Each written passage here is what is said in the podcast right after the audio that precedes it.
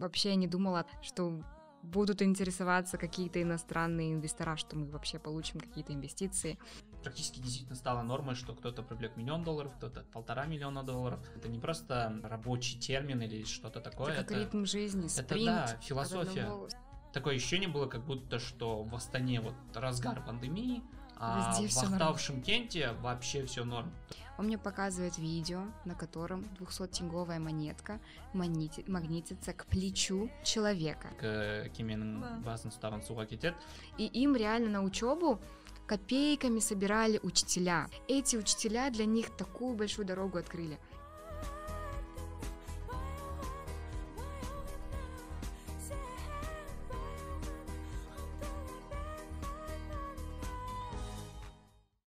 Всем привет! Это подкаст Аялдыма, с вами Гульзада, и сегодня у нас в гостях Лаура и Айбар.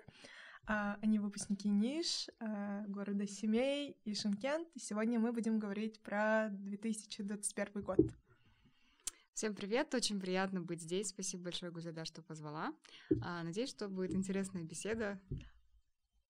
Да, всем привет. Э, спасибо, что пригласили, да, и очень классно, что такой завершающий подкаст. Э, было бы классно а, подвести итоги не только для э, НЭШ, не, не шаламной, но и для себя. Классно. А, вообще, как прошел ваш год? Что вы успели сделать, что не успели и так далее? Ну, а, не знаю, мне кажется, этот год был очень насыщенным, в отличие от, не знаю, там, предыдущих пяти лет даже в университете, наверное. А, и не было каких-то конкретных целей, наверное, на этот год, но мне кажется, я даже успел больше, чем хотел и ожидал. То же самое, то же самое. Особенно если сравнивать с 2020 годом, да, когда полгода ты провел просто дома в четырех стенах, этот год был прям вот ух, было куда, да, разогнаться. А, у нас тоже, мне кажется, некоторые цели мы даже не ожидали, что мы к ним придем. А, было вообще очень много нового. Мы а, начали работать в новой сфере, да, в новом статусе, если так можно сказать. Но много действительно прям вот выход из комфортной зоны, да, как сейчас популярно это говорить. То есть какие-то вещи новые, к которым мы не привыкли, которые мы не знали. Но это было очень прикольно и интересно. Вот вы же сказали про то, что у вас не было определенных целей и так далее. А, я каждый год покупаю блокнот, и у меня с 2020 года блокнот просто был чистый. У меня там первые 10 страниц, возможно, расписаны, и было там написано цели на 20 год. Я просто 20 убрала и написала 21, потому что, ну, я тоже, типа, особо ничего не ожидала, но он получился очень прикольный и так далее.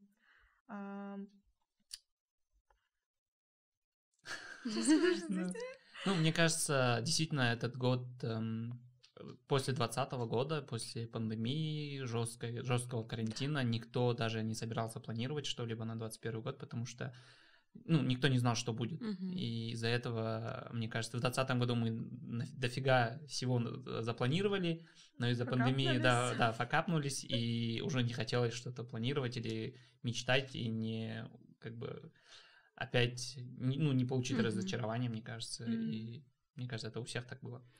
А как вы привыкли к вот реальности после карантина? В плане в 2020 году нас всех отправили домой, мы сидели в четырех стенах, как ты уже говорила, и вроде как мы привыкли к тому, что Uh, ну вот мы сами по себе, мы что-то делаем и так далее, людей не так много на улице и так далее. Вот нас недавно, в 2021 году, вернули в университет, и я почувствовала ужасный дискомфорт мне надо было привыкать к людям обратно, и это меня так бесило, во-первых. Еще мне было страшно, что ко мне кого-то подселят, и я буду жить уже не одна, а с кем-то. Угу. Ну да, мне кажется, такая проблема у меня, ну не знаю, у меня всегда была такая проблема, но такая еще до карантина. Нет, правда, я вообще, с одной стороны, очень большой экстраверт, но с другой стороны, а, я супер интроверт. Ну, в плане, у меня очень мало близких друзей, а, в целом, да, у меня нет друзей, у меня, блин, мало родственников. Реально, у меня вообще нет родственников. А, ну, это как бы другой, да, фактор. И я не очень люблю социализироваться, ну, просто так. Вот есть же люди, которые не могут одни обедать. не могут там в кино одни сходить, вот постоянно, да, у меня, например, друзья были в универе, которые пишут, ты, ты пойдешь этот, э, в Турчанку, пойдешь куда-нибудь? Ну да, блин, ты не можешь поесть один, что ли? Вот и, и для меня это было очень классно на самом деле, потому что а, как раз был период спринг-брейка, и там я заканчивала магистратуру, надо было много что делать, и это на меня давило, когда началась пандемия, я такая, вау, супер, классно, я просто делаю, что хочу, я сижу дома, и делаю, что хочу, и никого нет рядом со мной. А когда мы вышли, в принципе, было нормально, но да, было тяжело. Было тяжело а, влиться, потому что мы настолько привыкли работать на онлайне, что отвыкли от вот каких-то, да, основных таких правил, что нужно находиться постоянно, я не знаю, в офисе, да, или ходить на какие-то встречи. В этом плане был дискомфорт, потому что некоторые вещи я реально могла дома делать лежа на диване, никуда не выходить. Это очень-очень много комфорта давало. А когда началась, конечно, работа вживую, ну, было не очень. Плюс, когда только начали давать послабления, мы то вернемся в офис, то нас опять закроют то мы вернемся, то нас закроют. Реально, вот мы туда-сюда скакали, и это было прям вот ну, немного стрессово, потому что ты платишь аренду, да, ты там, не знаю, закладываешь какой-то бюджет цели, и потом тебя обратно отправляют. Вот эти моменты, наверное, были хуже, чем э, вот этот переход от э, просто да, mm-hmm. дома к работе, потому что непонятность, мне кажется, вот эта вот неопределенность хуже всего. Когда ты, вот как Айбар говорит, да, перестал планировать, потому что не знаешь реально, что будет.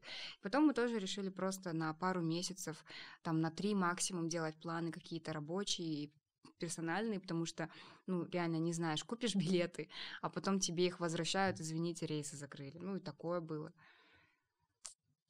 Ну, э, переход, если честно, вот лично у меня, э, многие там мои друзья говорят, что там, блин, на удаленке классно, там, не знаю, там э, просыпаешься в 9, просто отмечаешь, что ты здесь, и там все, дальше спишь.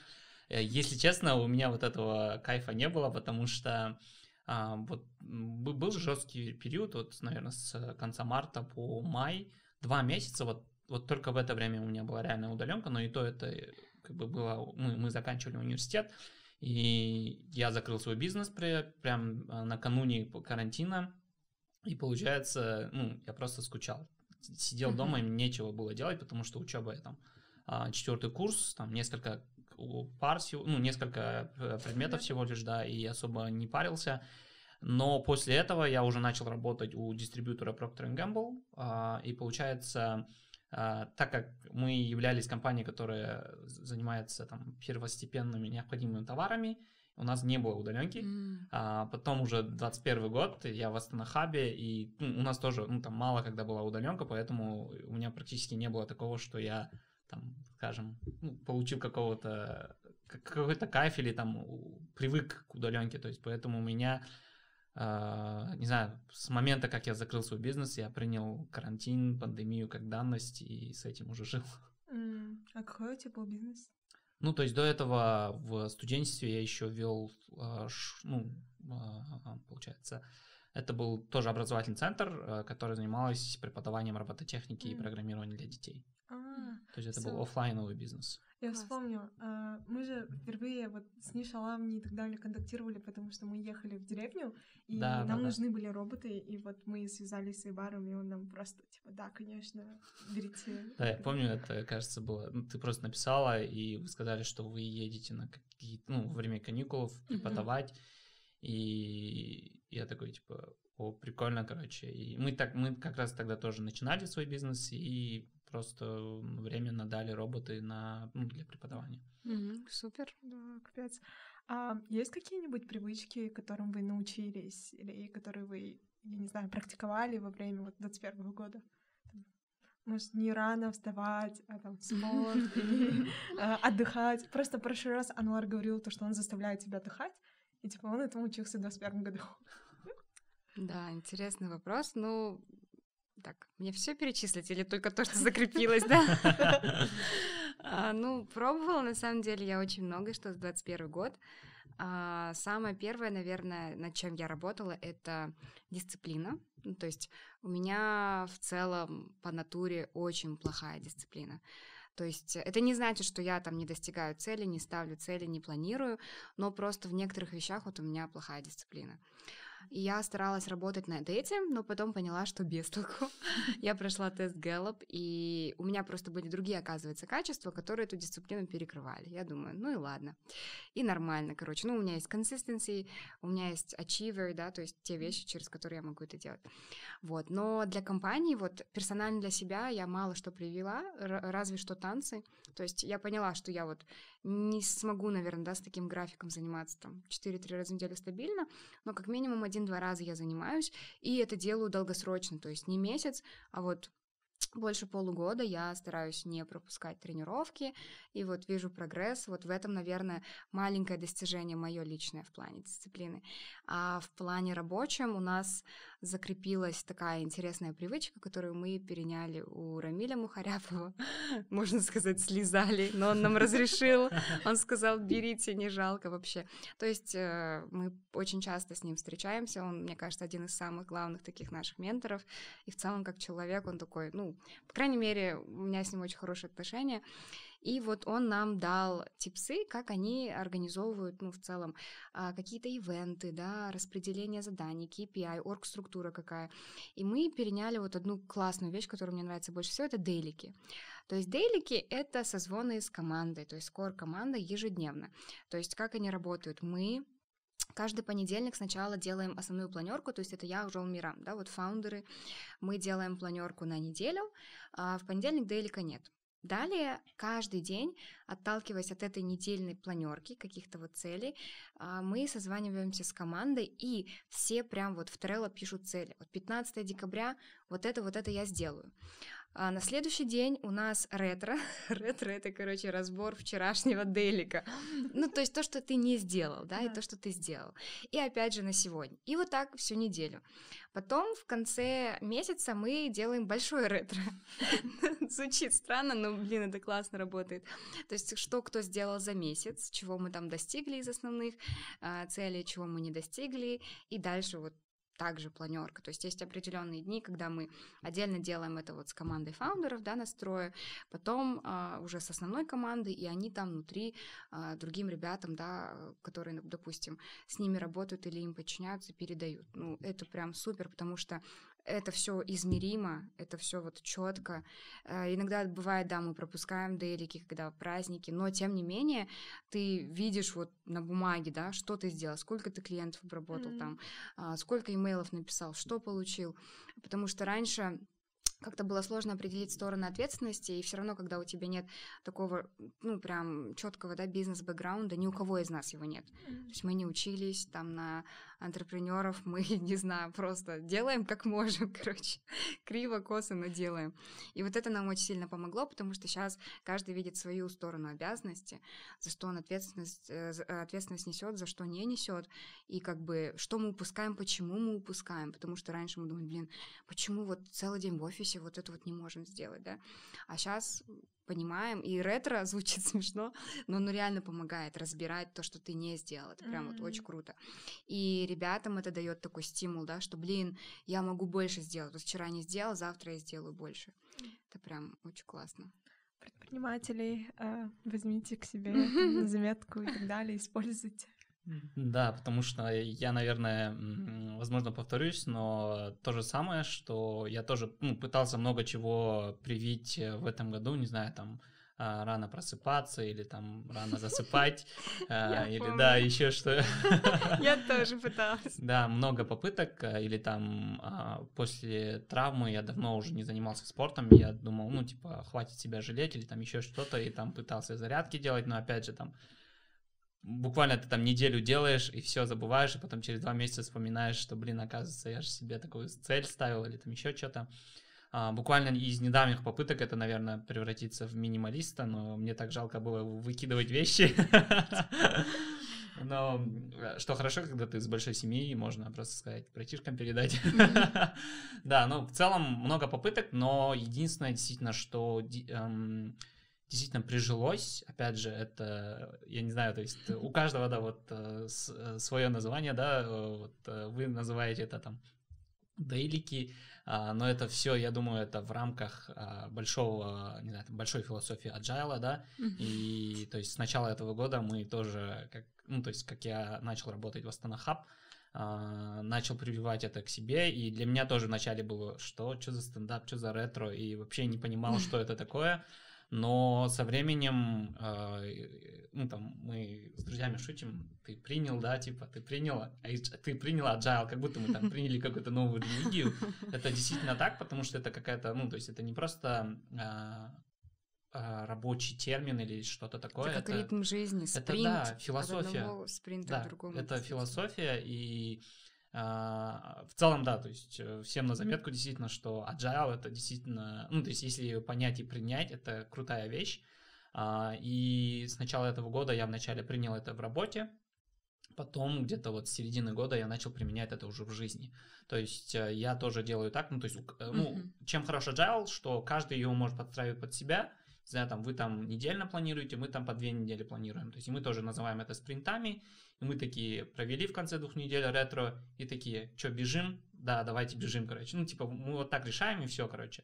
А, и то же самое у нас daily stand-ups, то есть э, каждый день утром мы пишем, а, что было сделано вчера, что планируется сегодня, какие у нас есть проблемные места, какие у нас есть метеориты. Метеориты это когда типа какая-то задача вообще новая попадает. Ну, то есть это э, для, ну, для всех, кто в сфере IT, наверное,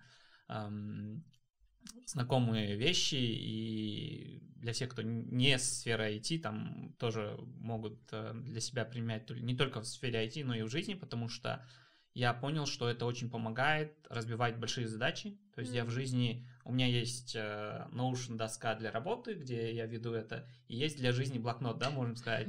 И я в блокноте тоже начал планировать двухнедельные спринты, и там задачи какие-то, не знаю, там купить что-то, да, например, и ты там все время откладываешь, и ты говоришь, как минимум выбрать, что я хочу купить, например, в этом спринте. Mm-hmm. В следующем спринте, не знаю, там посмотреть бюджет. И вот так вот так ты планируешь, и ты тоже быстрее достигаешь, и тоже рефлексируешь. То есть ретро — это, по сути, время для рефлексии, где вся команда, не знаю, там, э, откладывает все задачи, телефоны, и сидит, и прям на доске без каких-либо mm-hmm. цифровых инструментов э, сидят и общаются, что можно было бы mm-hmm. сделать лучше.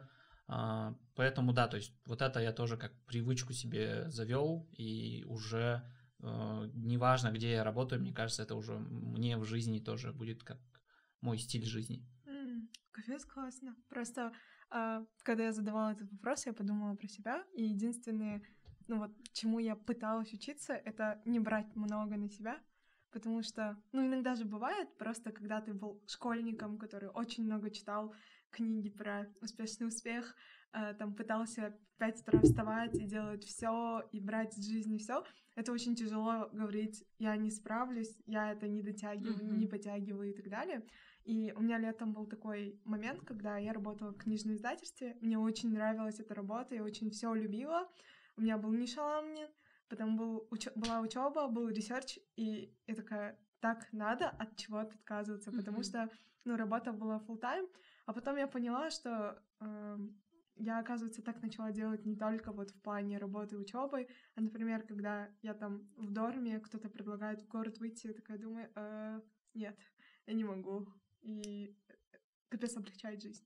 Ну, говорить нет или отказываться от чего-то и от так далее. проектов, да? Да. То есть, да, да, да, согласен. Ну, то есть, мне кажется, у каждого в жизни должен быть такой период, когда он сам через это пройдет. У меня это, наверное, вот тоже было конец второго курса, кажется, когда я баллотировался президенты. А, я помню, я болела за тебя. Я баллотировался президенты, но в то же самое... Я тоже, я фоткалась вообще. Да-да-да, мы же... Мы же делали... Я у себя в ВК, я тогда была школьником, у меня была даже запись, типа, прикольно, что ты не учишься в НУ, но у тебя уже есть, типа, кандидат в президент. Ну, в целом, короче, было такое, что тогда ребята тоже резонный вопрос задавали мне, успеешь ли ты или нет, но, ну, не знаю, у меня была цель, и я хотел, ну, цель или мечта сделать это, и после всего этого я понял, что, блин, оказывается, действительно не стоит браться за все дела. Mm-hmm. Там у нас же есть там э, мақал қазақта, что екі кеменің басын ұстаған суға кетеді. То есть у меня не то, что там екі кеме, у меня было там 5-6 э, флотилий, не знаю, там, и у меня было... Я вот только-только запускал бизнес, э, у меня была работа, а, потому что бизнес у меня, ну, там, день, денег не так много было, я старался с работы взять деньги и это влить в свой бизнес, А, плюс, а, то есть, учеба, да? учеба, да, и я решил, что я баллотируюсь в президенты. А, я помню, Айгири мне тогда говорила, что, ну, то есть, э, моя супруга, да, уже, она тогда говорила, мне, типа, на семестр забыть тебя, да, потому что я, я смотрю твои планы вообще, не включая до отношения. Ну, то есть, действительно, такой период был, и после этого периода я понял, что действительно нужно отказываться от чего-то и, ну, то есть, решать, что важно, что не важно, и приоритизировать, и просто отказываться, даже если это было когда-то твоей мечтой, возможно, сейчас это уже не для тебя. Mm. А, да, сто процентов. Говори, говори, я потом а, скажу. Я просто... Нет, если ты хочешь продолжить эту тему, можешь... Нет, просто вот то, что Айбар говорил, я вспомнила себя в универе и, в принципе, в школе. Мне бабушка тоже постоянно говорила, в каждой бочке затычка. Ну, как так можно? Реально так и было. У меня были периоды, что тоже и испанский клуб, и я работаю там и переводчиком, и там TA, и в райтинг-центре, и все на свете, еще в КВН играю, и у меня учеба, и вот реально были моменты, когда просто все горело. Есть вот этот мем, где чувак сидит с кружкой в огне, такой, да, I'm fine, вот это была я. Но я не знаю, вот в какой момент э, ко мне это пришло, да, что нормально что-то не делать, нормально от чего-то отказываться, э, или не делать то, что как бы, да, мейнстримно. Мне mm-hmm. кажется, вот у меня раньше немного была такая проблема, что, блин, это круто, все туда подаются, я тоже пойду, я там тоже буду research делать, тоже там, не знаю, в общем, такое, да, у меня было немножечко. И сейчас, наверное, вот вдобавок к тому, что отказывать, от, отказываться от чего-то, еще и не заниматься, да, самобичеванием. Потому что вот эти дейлики, они некоторых людей могут вводить в стресс. Mm-hmm. Что я там поставил себе пять целей, я сделал только одну, ужасно, все, моя жизнь на этом окончена не могу ничего делать, да, я такой бездарный. Ну, то есть надо что-то отпускать. Я думаю, что если KPI за день хотя бы на 70% выполнен, ну, это супер. Ты не можешь никогда. Ну, то есть ты можешь, но ты не можешь 100% времени выкладываться на 100 потому что жизнь вокруг тебя происходит, да, что-то, mm-hmm. а, что ты не можешь контролировать, вот как бы. И эту мысль, мне кажется, надо многим донести, потому что у некоторых из-за этого начинается какой-то вот такое внутреннее состояние, что я ни на что не способен, я плохо там делаю. Особенно ребята с нишей, вот если нас слушают, все же перфекционисты, все хотят быть лучше всех, все хотят поступать только в самые лучшие места. если есть такой один fail, ну как бы, значит, это к лучшему. Да, ничего страшного в этом нет. И мне кажется, вот, ну, ты же говоришь, что там 70% выполнено, это уже хорошо.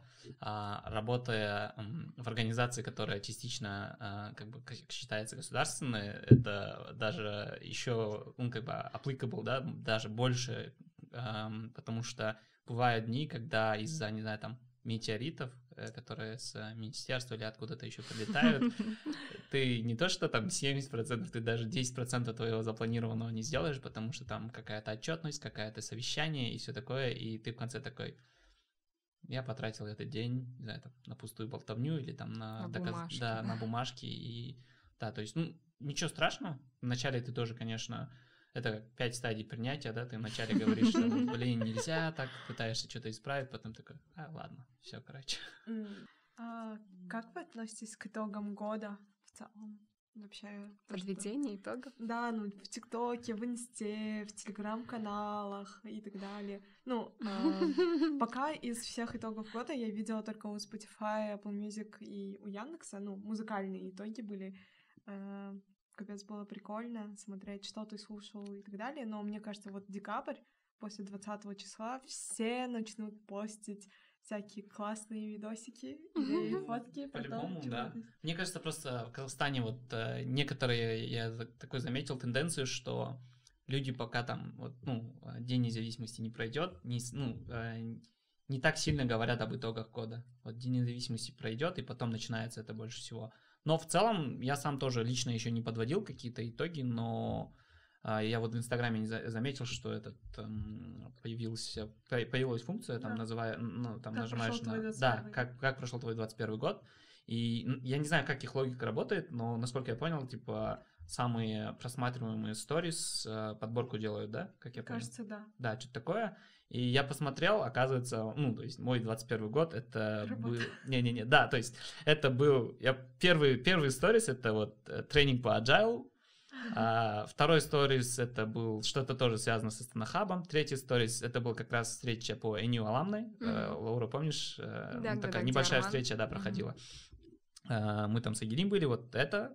Потом с отпуска что-то было, и опять, опять же проведение ивента стартап-хана по, в, в Астанахабе. То есть в целом, э, не знаю, там, возможно, сам Инстаграм подсказал мне, что я, по сути, это, это- этот год под, под, под флагом Астанахаба у меня прошло. Как-то Мгм. так. Ну, я не знаю, я свое не смотрела, я еще не видела, что есть такая функция. Но я не, не то чтобы не очень отношусь, это классно делать итоги года, просто я не тот человек, который делает, э, подводит итоги свои там, в соцсетях. Мне лень. Очень много надо писать. Я не умею монтировать эти видео, честно.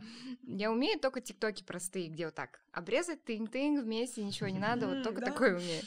Потому что все такие видео я и снимаю, которые красивые, это снимает наш мобилограф, не я. У меня вообще не из того места руки. Ну, это не знаю, почему это делают как бы в соцсетях. Я думаю, что мы сделаем профессионально обязательно в LinkedIn для Smartest Prep. Э, Свои, не знаю, буду делать я так на общее обозрение или нет, может быть, такие какие-то. А, Но в этот раз я сделала итоги своего дня рождения.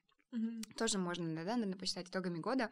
Но я их сделала, потому что за долгое время мой день рождения очень так активно в кругу людей прошел, потому что а, раньше я всегда пыталась куда-то уехать, свалить, чтобы не было вокруг меня людей, чтобы, не дай бог, меня в полночь пришли поздравлять. Я вот не любила вообще никогда. А в этом году все было наоборот, и я даже отметила день рождения и решила вот написать, да, что изменилось, потому что реально некоторые вещи изменились. То есть это что-то, что меня, как бы, да, наверное, подтолкнуло это написать.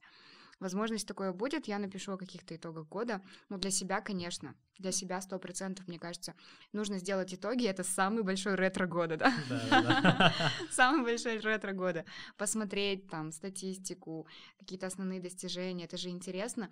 Просто хотя бы в целях аналитики, чтобы знать, что ты, где ты проседаешь, а где у тебя все классно, чтобы в следующем году хотя бы какие-то основные ошибки не повторять. Вот, про ошибок. Обычно в инсте мы постим все самое лучшее. Про это уже много говорят, а, то, что никто не старается рассказывать про факапы или еще что-то. Даже если рассказывают, это рассказывается так, что вот, типа, у меня было столько всего, но я выжил, у меня все хорошо. Но были ли у вас в этом году какие-то, ну, фейлы, даже если не факапы, что-то пошло не так, и как вы с этим справились? Просто, вот я могу начать со своего кейса, когда мы начали снимать этот подкаст, я просто обожаю творчество Каната Бесикеева, я насмотрелась, я хотела вот такой, такую же картину, такой же подкаст, все такое. Меня не волновало, что там у него в команде дофига профессионалов, там, я не знаю, оборудование супер клевое и так далее. А, Мы отсняли первый выпуск, потом, когда я посмотрела, у меня было просто типа, и что это? Вот просто типа, что мы сделали? Почему так вышло? И я даже не хотела выпускать, после этого было так тяжко что-либо делать и так далее. Мне вначале даже не хотелось самой вести, я там просила друзей это делать. И а потом я поняла, типа, ну блин, не получается сразу, надо вот, типа, что-то делать и так далее. А, И мы начали выпускать даже если что-то шло не так, типа, предыдущие два выпуска, и было прикольно. Ну, фейлов у нас. Вам все рассказать или нет? Очень много, очень много фейлов. А, Просто я вот э, задаюсь вопросом, да, почему люди о них не говорят. Мне кажется, большую часть времени я о них говорю. Ну, возможно, не в Инстаграме, иногда даже там в соцсетях. А, Наверное, такой mindset, да, у людей, что они привыкли закрываться и думают, что это нормально закрываться, когда все плохо, или, возможно, стыдно, да, и этим не делятся. Но я думаю, что это же идет откуда-то, наверное, какие-то вот такие ценности, да, или вот регламент какой-то навязанный обществом все-таки. Поэтому, наверное, сложно делиться какими-то факапами. Кому-то просто тупо стыдно. Кто-то вот не хочет рассказывать, что у него там, а, не знаю, fail был за курс в универе или там денег не было в какой-то период или что-то. То есть реально, мне кажется, это идет из таких вот глубинных причин. И судить за это людей, ну, как бы, если им тяжело делиться, потому что я работаю, да, еще у нас есть соцпроект, и там тоже часто пишут жертвы, да, вот насилия, там разных-разных ситуаций, и нападений, и преследований всякого. Некоторые очень открыто могут об этом писать, да, что есть они пережили, все окей, и они хотят, вот они прям хотят рассказать, они хотят, чтобы это услышали другие, да, ну, чтобы там не следовали их ошибкам или просто знали, что такое есть, да, а кто-то, вроде бы такая вот ситуация, но не настолько вот плохая, да, то есть там тебя не порезали, не убили, хотя тоже что-то плохое случилось, но люди не могут, не могут вот а, делиться анонимно даже не хотят. То есть бывает такое, и ты тут как бы их не заставишь. Просто нужно помнить, да, мне кажется, всегда, что э, за особенно успешными людьми, я не помню, где это было, но на каком-то интервью Павел Воля сказал, что да, у него спросили, ты хочешь быть там как кто-то, ну, в общем, какой-то успешный человек. Он говорит, да нет, вы что? Я не хочу представлять, да, все то дерьмо, извиняюсь за мой французский, через которое этот человек прошел. Я потому что знаю, что за таким великим успехом, достижениями всегда стоит там кровь, пот, я не знаю, войны, перепалки и куча всего.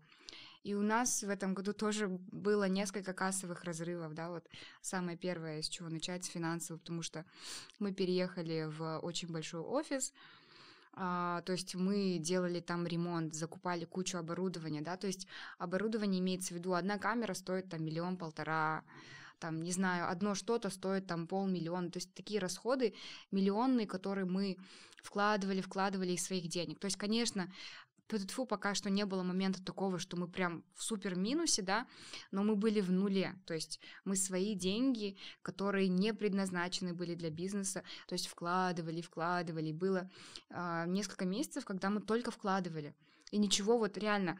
Мы работаем, да, вот делаем все, чтобы все наши сотрудники получали зарплату, что все было окей там в офисе, а сами ходим, ну как бы вот просто как можем, так и ходим. Были такие моменты, а, были моменты, когда мы теряли, ну как, не теряли сотрудников, но приходилось с ними прощаться. И это было, наверное, вот а, очень тяжело, потому что изначально мы с Мейрамом как-то старались подбирать хороших людей. Ну, мы и сейчас стараемся. Но не только хороших людей, еще и хороших, да, ответственных сотрудников, потому что иногда бывает, ты приведешь хорошего человека, но он не очень хороший работник. А потом избавиться от него, ну, очень сложно. И вот с одним человеком у нас тянулось это долго. Долго от слова вот совсем полгода, да? Полгода, грубо говоря, платилась зарплата, но ничего не делалось были проблемы с тим-лидом. У нас сейчас нет тим-лида. То есть человек, который был нашим тим-лидом сейчас, мы в хороших, классных отношениях просто поняли, что он а, не с нами вместе, да, вживую, то есть нет его физического присутствия, то, что мешает нам работать. Плюс он full time работает в другом месте. И это ему очень сильно мешает, то есть там тоже мы очень сильно факапнулись по стартапу, то есть мы отстаем на 4 месяца. Чтобы вы понимали, на 4 месяца это а, треть года, да, чуть ли не полгода, там, два месяца, два шага, да, до полгода. Мы отстаем вот очень много-много сильно, потому что а, такой факап случился. И это и наша вина, и его вина, то есть это общая какая-то вина, об этом, конечно, мы мало кому рассказываем, да, ну, то есть инвесторам, понятное дело, мы говорим как есть, потому что, ну, это не скроешь, это нормально, да, это же мы только вот с, когда, февраля начали делать этот стартап, но для себя все равно вспоминаешь, думаешь, блин, почему я такой тупой, да, почему я не мог этого раньше увидеть, но в моменте у тебя такие вот чувства, да, всякие смешанные, блин, может подождать, может там это, может то. А, личные тоже, да, факапы, там много было всяких личных факапов, что я там а, себе что-то обещаю, вот это, наверное, самое обидное, и не делаю. Это вот очень-очень сам. По здоровью у меня куча факапов. Если начну рассказывать, там тоже медицинская история. Ну, честно, это вот э, постоянно происходит каждый день, и бывали с клиентами, да, у нас какие-то такие вот, ну, неполадки. Конечно, у нас таких вот, честно, вот правда очень мало, что жалуются на продукт или на что-то, но есть просто люди, которые не согласны, да, с какими-то взглядами, которые мы транслируем, и они уходят, но я сейчас тоже как-то вот с этим смирилась, смирилась, думаю, окей, ну, всем мил не будешь, да, не зря говорят, то есть кому-то ты нравишься, кому-то нет, ну, вот. Ну, в общем, факапов очень много, поэтому если вы думаете, что все, что в Инстаграме, это реально, то это не совсем реально. На, на частичку, да, какую-то реально, но есть большая куча провалов, очень таких стрессовых моментов, которые люди пережили, чтобы вот до этой успешной точки Б дойти. Мгм. Вот. Ну, да, я согласен, что тут не только даже там, ну да, конечно, фейлы всегда есть, но мне кажется, когда просто, почему ты не пишешь, да, это в Инстаграме или где-то еще, может кто-то и пишет, но когда ты, там, у тебя факап какой-то, ты думаешь над тем, как бы этот Как факап исправить, решить, потому что, конечно. да, там, там не до, не до того, чтобы что-то э, рассказать про это, ну, конечно, если это продолжительное что-то или там факап, все, ты, ты там факапнулся и там нечего уже поделать, возможно, тогда можно написать. Но если ты там есть там, не знаю, там время или там, да, окей, ты просрал это, но, возможно, там есть э, какой-то другой выход, ты ищешь эти решения, и, возможно, просто не до того, чтобы там подбирать какие-то слова, А потому что для меня, не знаю, там, э, кому, кому как, но для меня очень сложно писать вообще, то есть, типа, Мгм. и, и у меня там очень много времени я трачу на написание поста одного. То есть, я не знаю, может, когда-то у меня это легче получалось, но в последнее время я замечаю, что я пишу и такой, «Да, блин, кому это нужно, там, или там что-то еще такое, да, и возможно, возможно, нужно как-то научиться к этому, то есть э, быть, да, вот те- тем человеком, который может это легко рассказывать. Я, если честно, не совсем могу это, не знаю, там, и у меня, когда хорошее настроение, я могу просто сторис, да, поделиться там, что мы там делаем, а когда у тебя такой, какой-то факап, ты просто, возможно, расстроен, не знаю, там, не то, что Инстаграм, ты просто даже с близкими людьми, возможно, ты, ну, не- неправильно, возможно, ты поведешь себя, поэтому как-то так, но в целом, да, то есть факапы есть всегда, везде, и а, у нас в команде, у нас вообще, то есть внутри Хаба есть свой офис, да, образовательный офис. А, у нас, ну, вообще классная команда, и мы внутри у себя делаем что-то вроде м, TEDx-ов. Мгм. То есть мы там а, раз в неделю или раз в две недели каждый кто-то подбирает какую-то тему и рассказывает что-то интересное, полезное для команды. И там, не знаю, там а, кто-то рассказывает про финансовую грамотность, кто-то рассказывает про UI, UX, кто-то рассказывает про что-то еще. А, Я вот, я помню, мы зашивались, не знаю, там это где-то первый или второй квартал был, зашивались, мы не успевали, то же самое, да, то есть, типа, а, у нас, конечно, не кассовый разрыв, но мы там по отчетности не успеваем или там по планам не успеваем, мы должны были, не знаю, там какую-то программу Астанахаба запустить, не знаю, там а, в июне, но мы там, не успели в июне, да, например, вот такие кейсы. Мгм. И я помню, я тогда поделился со, со- со своим факап story. То есть, возможно, факап stories, они не для, ну, не всегда Общего- о- для общего да, то есть, но для себя, внутри, для тех людей, которые, кот- кот- с которыми ты работаешь, с ними можно делиться. И, воз- возможно, даже нужно делиться, чтобы подбодрить. А, Я помню, я как раз вот поделился ис- историей с э, университета, когда я вот э, потянулся за все.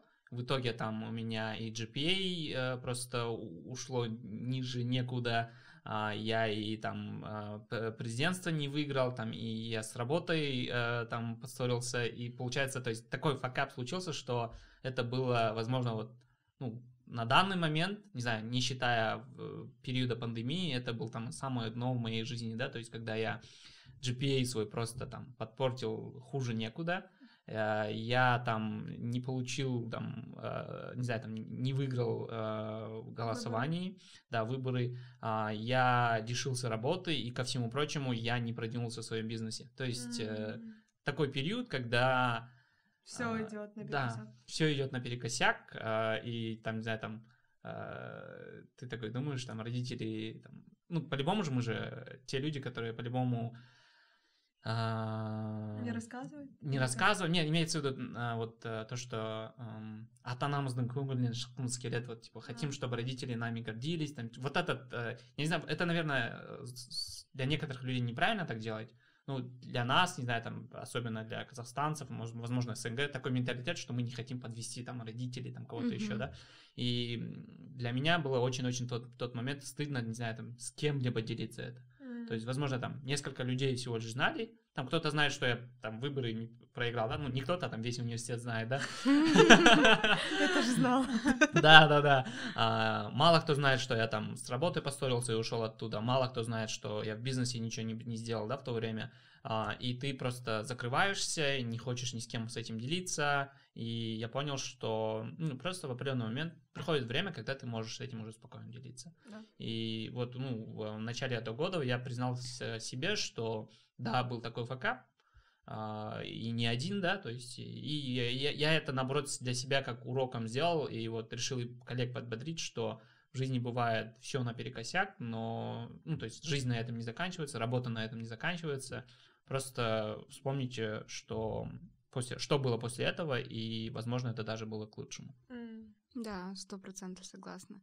Ну и в ретроспективе всегда легче делиться, возможно, вот через год-два ты захочешь поделиться там самым большим провалом с такой большой аудиторией. А, я только что вот, когда Айбар говорил, вспомнила, у меня в прошлом осеннем семестре оценки очень испортились тоже. Это было из-за того, что я поехала жить в Алмату, потом, ну, Аламни, короче, много всего, но не учеба. И, в принципе, тогда я не особо хотела изучать дальше политологию. И я о том, что у меня вот плохая оценка, то, что вообще в академическом плане я иду на дно, не говорила, ну, я рассказывала мало кому. И прошлый семестр я много училась, и в этом семестре тоже, и у меня прям оценки очень хорошо э, ну, поднялись, да, наверное, я потянула их. И только тогда я смогла рассказать, и то не всем, там, типа, 5-6 человек, я показала свой транскрипт и говорю, вот у меня было так, и сейчас это стало так, и я хочу поделиться с тобой этой радостью и так далее. Вот. Да, понятно. Ну, это всегда так. Я помню, э, когда у нас ниш позже открылся, mm-hmm. и я в ниш поступил в девятом классе. То есть ага. середина девятого, это уже третий э, семестр, говорю, третья четверть была, и я поступил, и для меня очень сложно было, потому что до этого я э, жил и учился в, э, в ауле, Uh-huh. А, ну, то есть э, аулда 5 по английскому это там а, сказать, ниш, да. да, то есть сказать там my name is Айбар, там э, еще пару фраз, и у тебя пять, да, там. London is the... Да, да, да. Клише, да, вот этот. Да, то есть, типа, и у тебя пять, да, там. И по, по некоторым другим предметам то же самое. Там я был там круглым отличником, ниш приходишь, ты такой, я, я тут всех порву, там, не знаю, там, или там с какими-то этими приходишь. Ну, не прям такими, но ты по-любому боишься. И девятый класс, а, первые ГОСы, и у меня там 5 а, по казахскому, 5 по русскому, там а, математика 5, физика 4, английский я и то списав у кого-то получил 3, и у меня там в аттестате за девятый класс у меня там 3, да, и ты там не то что алтын белгі, ты там все, короче, там действительно все желание, все пропадает, и хорошо, что, не знаю, там у меня родители не такие Э, настойчивые в плане там не проверяя, да, сильно все такое. Я им сказал, все нормально, типа, все нормально, все пятерки, типа, они не стали проверять. И, и для меня вот это было, что типа я как будто подвел родителей, но после этого легче жилось. И после этого э, у меня, ну, то есть с учебой наладилось, и я в 12 класс уже в НИШ, НИШ закончил на одни пятерки. И тогда я уже там родителям говорю, вот мой аттестат, и Он вот, красный, да? Нет, не красный, то есть, типа, я в одиннадцатом классе что-то такое было, но в целом, типа, у меня а. в аттестате в итоге все пятерки, короче. Типа, какая разница, какой он красный или синий, но в целом, типа, все пятерки, и потом после этого только я показываю аттестат за девятый класс, и, типа, вот, короче, был такой косяк. А, прикольно. Нет, я на самом деле стараюсь всегда вот о таких факапах говорить. Ну что, у меня такого не было, что я скрывала там от родителей, но они нормально реагировали. У меня тоже в нише а, у меня первая часть, у меня не было троек, но у меня один предмет был на грани тройки. Это был и то Казахстан в современном мире. Как я могла? Нет, вообще для меня это был изи предмет. Мой Просто любимый предмет. Я заболела, и у меня не было на нескольких уроках, а там учительница такая очень, ну, как сказать, а, принципиальная. Она говорит, вот тебя не было в дни, когда надо было получать оценки. А там у нее такая система, что ты не на всех уроках можешь получить оценку. Mm. И вот у тебя оценок нет, а последнее то, что ты написала, вот плохое, короче, вот я все это и ставлю. Или вообще, типа, тебе не выставлю, у тебя там мало оценок, недостаточно, чтобы выставить. Тоже был вообще стресс большой. А, но не знаю. Мне кажется, возможно, несознательно, вот сейчас это я сознательно, наверное, делаю, что я как-то не отчаиваюсь, что ли. Ну, то есть есть понятие, да, такое вот good loser, bad loser. Uh, и мне кажется, eventually я становлюсь good loser, что типа, ну, ладно, ну, провалила, окей. Но в моменте я могу очень сильно стрессовать. Mm-hmm. Вот э, Мирама, если спросите, он скажет, кто самый главный паникер, это я. То есть я пессимист в команде, я вот такой, типа, Вот Нет, это вы придумали, а вот это, вот это не будет работать, вот это плохо. То есть я постоянно все критикую. Я ищу, что дальше может пойти, чтобы, да, могло нас зафакапить. То есть, ну, мне кажется, такой человек должен быть, да. То есть у нас есть ребята, которые наоборот. Вот Мира, он такой, вообще не переживает. В моменте он не переживает. Он такой, да все будет нормально. Нет у нас решения, завтра придумаем, короче. А у меня нет. У меня всегда, вот даже в школе у меня были запасные карандаши, запасной пенал, запасная пара наушников, запасное все, короче, понимаешь? Что если что-то пойдет не так, я сделаю план Б. Если нет, то план С, короче. А вот э, люди есть другие, да, которые тебе говорят, ну, типа, остановись, все будет нормально, короче. Но в моменте до сих пор я все еще вот, если я вижу проблему, пока я ее не решу, я не успокоюсь. И иногда это классно, иногда это не очень. Я придумываю проблему сама. э, Сама м, решаю. не, Нет, это типа все мои друзья уже вот очень часто говорят, что я оверсинкер. И я говорю, если вы еще раз скажете так, я вас заблокаю вообще везде, потому что не надо так делать. Просто я делала assumption дальше, просто все эти условия и так далее. А если так пойдет и так далее, и заранее уже переживаю, и это плохо пойти. Ну, вот у меня раньше так было, сейчас я это стараюсь делать адекватно. То есть реально то, что может пойти, даже то, что не insignificant, я уже такая, ну ладно, пойдет, даже если так, Да, ну, типа вот. мы справимся. А вот слишком, если ты действительно себя накручиваешь и слишком много надумываешь, то просто думай с перспективы, ну, мне лично это помогает, что надо переживать до того момента, пока ты это контролируешь. Если ты это не контролируешь, и ты это из-за этого переживаешь, да, завтра мне вот так скажут, если завтра это случится, ну, окей, я как бы никак не могу повлиять на другого человека, на М, завтрашний день, на что-то, да, на какие-то факторы, которые извне. м. На то, что я могу повлиять, буду максимально стараться влиять. На то, что не могу, а раньше у меня тоже было такое, а если вот так профессор скажет, а если вот это, если вот это будет, Ну, потом сижу и думаю, мне мама говорит, и чё? Вот если будет, что типа ты сделаешь? Вот Да. ничего Да. ты не сделаешь, правильно же? Да. Мне недавно вот тоже сказали, типа, самое худшее, что ты можешь... Я очень много переживаю, потому что я в конце декабря ухожу с Нишаламни, и я такая думала, где я буду работать, что будет со мной и так далее. И потом мне сказали, ну, самое худшее, что может случиться, ты будешь без работы, окей.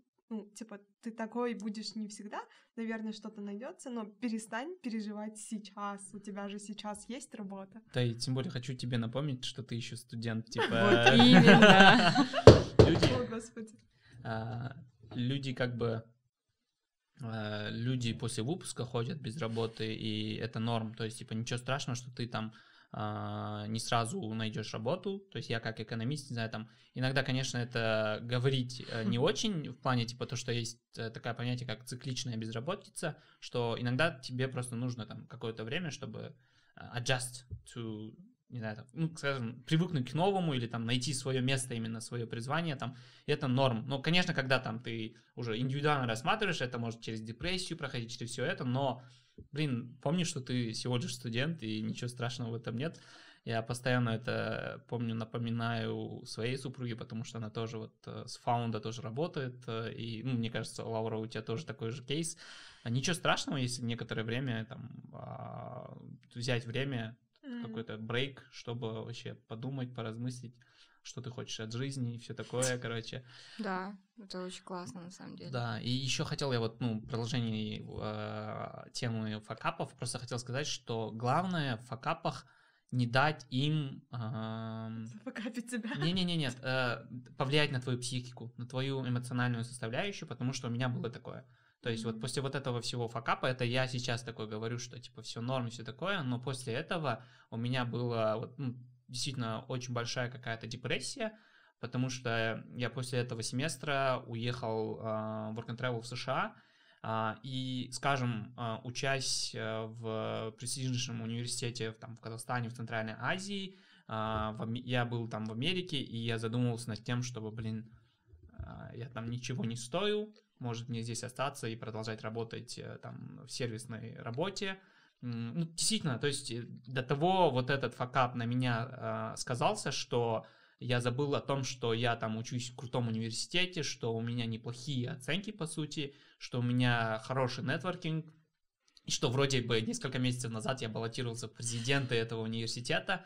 Ты все это забываешь, и ты просто заци- зацикливаешься на негативном, Да. а, и из-за этого ты себя чувствуешь, что ты недостоин, что ты, не знаю, там, самозванец какой-то, что Uh, ты вообще о чем, о чем думаешь, ты там, ну, вот действительно у меня были моменты, когда я думал, блин, а что я буду делать в Казахстане, там, не знаю, там, там, типа то, что я ничего не достойный, блин, мне лучше -то здесь остаться, там, работать на, какого, на, на кого-то, заработать деньги, что-то такое, то есть у меня действительно эти мысли были, но поэтому, наверное, важно делиться mm-hmm. историями, да, факапов, и, возможно, э, услышать поддержку от других людей, которые напомнят тебе о том, что ты там что ты там то сделал, то, что ты такая крутая, и как, как вот опять же, да, то, что ты говоришь, что ты уходишь, э, ну, вчера, буквально вчера, позавчера э, один из моих тоже любимых игроков футбола, там, э, Кун Агуэро, завершил карьеру из-за того, что у него были проблемы со здоровьем, но он завершил карьеру в 33 года, то есть это, ну, не, не, то есть он сделал большую карьеру, и я тоже себе э, словил на мысли, что не нужно расстраиваться, что это закончилось, а нужно улыбаться, что это было. Mm. То есть э, то, что у тебя был такой большой период э, в НАС Аламной, и мне кажется, там, не знаю, там 10 тысяч или там сколько тысяч сейчас подписчиков НАС Аламни, все будут помнить, что эту движуху делала ты, ты да. и, а, и в будущем, возможно, это будет, ну, возможно, ты уходишь, да, сейчас, но эм, даже если ты там э, сейчас уходишь, типа, из, э, скажем, активной фазы, да, uh-huh. но ты всегда будешь фанатом э, НС, ну, ниш аламной, блин, НС аламной, ниш аламной. Короче, имеется в виду, что ты будешь э, proud э, НС аламной, то есть, типа, так что вообще не беспокойся насчет этого и смотри только с э, позитивом на это. Хорошо. Когда я ехала на подкаст, я зашла в Мегу э, и увидела там людей, которые не могли попасть туда, потому что не вакцинированы. И мне хотелось сказать, у нас же есть вакцины. Мы же не какая-то там как страна, где нет доступа к ним, где мы ждем гуманитарную помощь. Почему вы просто не идете вакцинироваться и так далее? И, и в целом, когда мы готовились к подкасту, я посмотрела, что вообще изменилось, какие новости у нас были. И то, что наши вот академики или как это ученые приготов... изготовили вакцину, то, что они придумали ее, это так классно. Но я считаю это капец классным. Что вы думаете насчет этого? Ну да, это, это очень классно. Я очень хорошо общаюсь, дружу с Ботой Калкеновой, и как бы, не знаю, всегда знала, что она станет э, таким вот специалистом, потому что когда еще она училась э, в универе, мы там, бывает, э, встречались, гулять куда-то вместе ходили, общались, и вот человек осознанно пошел, то есть он вначале сопротивлялся, потом э, решил да, стать медиком, а, посвятить э, свою жизнь, да, столько много времени, причем что она постоянно чему-то обучается, мне кажется, это вот очень-очень э, ценно, да, достойно уважения. То же самое касательно вакцины. Э, много эфиров вот они проводили и на передачах рассказывали. То есть, mm-hmm. да, Анна Акулбекова, потом Бота Каукенова, их часто приглашали и задавали вопросы касательно вакцины, да, на что они отвечали, что не каждая страна, да, то есть не э, как правильно сказать, не каждая вот система здравоохранения может выдвинуть специалистов, которые, в принципе, способны создать вакцину или знают, знают, да, потому что я не помню в каких годах, да, но они говорили, что разрабатывали а, вакцину, да, на другие какие-то семьи, да, коронавирусных заболеваний а, совместно с, не помню, по-моему, с UK, с Великобританией исследователи были совместно с ними, или США, извиняюсь, США, по-моему, США, и вот они вместе работали, и, получается, знания, которые они переняли несколько лет назад, здесь остались в Казахстане, и они вот смогли благодаря этому создать эту вакцину. Просто мне кажется, здесь главная проблема в том, что наше государство не умеет коммуницировать с публикой. То есть до простого человека а, люди, ну, то есть работающие, да, занимающие там ключевые должности административные в политике, да, вообще в гос, квази-госсекторе, они не умеют сказать человеку, что это круто, да, то есть объяснить, что это круто. Нужно думать, как простой человек, который вот живет там, я не знаю, у меня бабушка, да, вот мама тоже сейчас вместе с бабушкой живут в поселке, да, в Георгиевке. Что пандемия, они вот остались вдвоем, и как бы э, их, ладно, просвещаю я. Но, например, там бабушкины друзья соседи там, вот, не знаю, реально у бабушки есть там подружка, тетя Надя, которой вот вакцина зло, все зло, все, что государственное зло, потому что mindset такой. И государство не пытается как-то вот эту проблему решить. То есть они должны встать на место этой тетя Нади, баб Нади, да, старенькой, которая думает, что это все туфта какая-то, что это обманывают, обдирают. Ну, действительно, люди же так думают. Да. И попытаться их переубедить, если бы они это сделали, то хотя бы какая-то часть населения поняла, что это, как это работает. То есть на доступных платформах а, тот же самый Инстаграм, я не знаю, Телеграм, ТикТок. Блин, люди должны вот там, государственная, да, а, какая-то организация, там продвигаться, чтобы это в массу ушло, а не на телеканале, который никто не смотрит. Mm-hmm. Плюс пытаться как-то завоевать вот доверие, потому что если нет доверия, конечно, люди думают, что это какая-то фигня. А учитывая, что у нас депутаты, да, там, потому что, потому что, или там примерно скоро прибудет коронавирус, естественно, люди таких людей они не хотят слушать. Почему слушают коучи? Случай, хотя это могут быть какие-то шарлатаны, да, а, ничего не имею против, да, ну вот э, недавно, вчера я увидела, оказывается, есть мусульманский коуч, Uh, как его зовут, Шамиль, uh, забыла, как-то там. Uh, но я не знаю, какой он коуч. Плохо отношусь к коучам. В целом я религиозный, как бы так, нейтрально, да, к религии. Но то, как этот человек говорит, да блин, приятно слушать. Если бы у него был там подкаст, просто так про что-то рассказывал, про то, что мне интересно, да, то, что он рассказывает, мне неинтересно.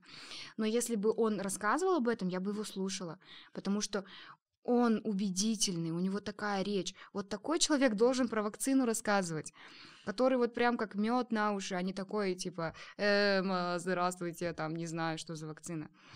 Вот, и многие, мне кажется, представители гос эм, а, как сказать, а, ну, организаций, министерств, они некомпетентны, они не готовятся, мне кажется, к этим встречам. Им зададут какой-то вопрос, они, я не знаю данных. Я не знаю, что внутри. Конечно, если он не знает, чувак, который там наверху сидит и этим всем заправляет, разве ты захочешь этим прививаться? И вот медсаппорт, то, что делают, мне кажется, круто, что они в инсте, потому что любой может зайти, прочитать доступно, легко, бесплатно. И это вот прям, не знаю, круто. Мы привились не казваком, мы привились другой вакциной, потому что нам нужно было выезжать, да, чтобы за границей, mm-hmm. вот Синофарм была одобрена, но я ничего вообще не имею против. Мне кажется, по действенности, по-моему, еще третьих испытаний, да, не вышло или вышли уже, ну, на момент, когда я читала, были. если уже есть, то вообще прекрасно. Вообще супер. У меня вся семья вакцинирована. Я, ну, мои родители тоже живут в деревне. Я вакцинировалась в апреле, потом через месяц где-то мама, папа, сестренка и младший брат вот в октябре ему как исполнилось 18, на следующий день он пошел и вакцинировался. Это была моя победа 21 года. Это супер. Да, это супер. И да, то, что полностью согласен с Лаурой, с ее поинтами, да, и хотел просто добавить то, что не то, что там обычные граждане, даже медицинские работ, работники, а, которых я, не знаю, там знаю, не знаю, некоторые даже из них какую-то а, неправильную информацию доносят или там предлагают тот же самые липовые Паспорт. паспорта, да, и все такое. И мне кажется, не то чтобы даже, не знаю, там, если в мировом масштабе смотреть, действительно мало стран, которые смогли а, придумать, не знаю, там действительно иметь, во-первых, инфраструктуру для этого и иметь челкап, да, то есть человеческий капитал для того, чтобы а, довести до ума эту вакцину.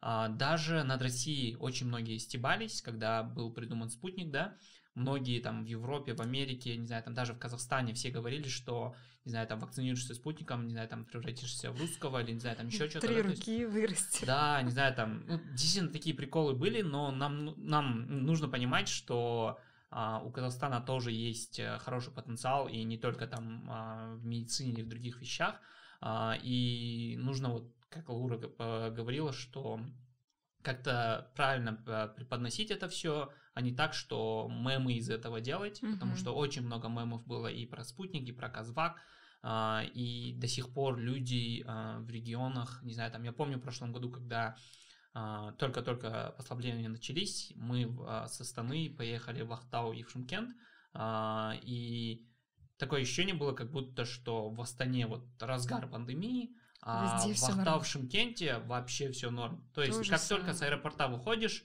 все, ты единственный дурак, который маску носит. Действительно, так, так и было.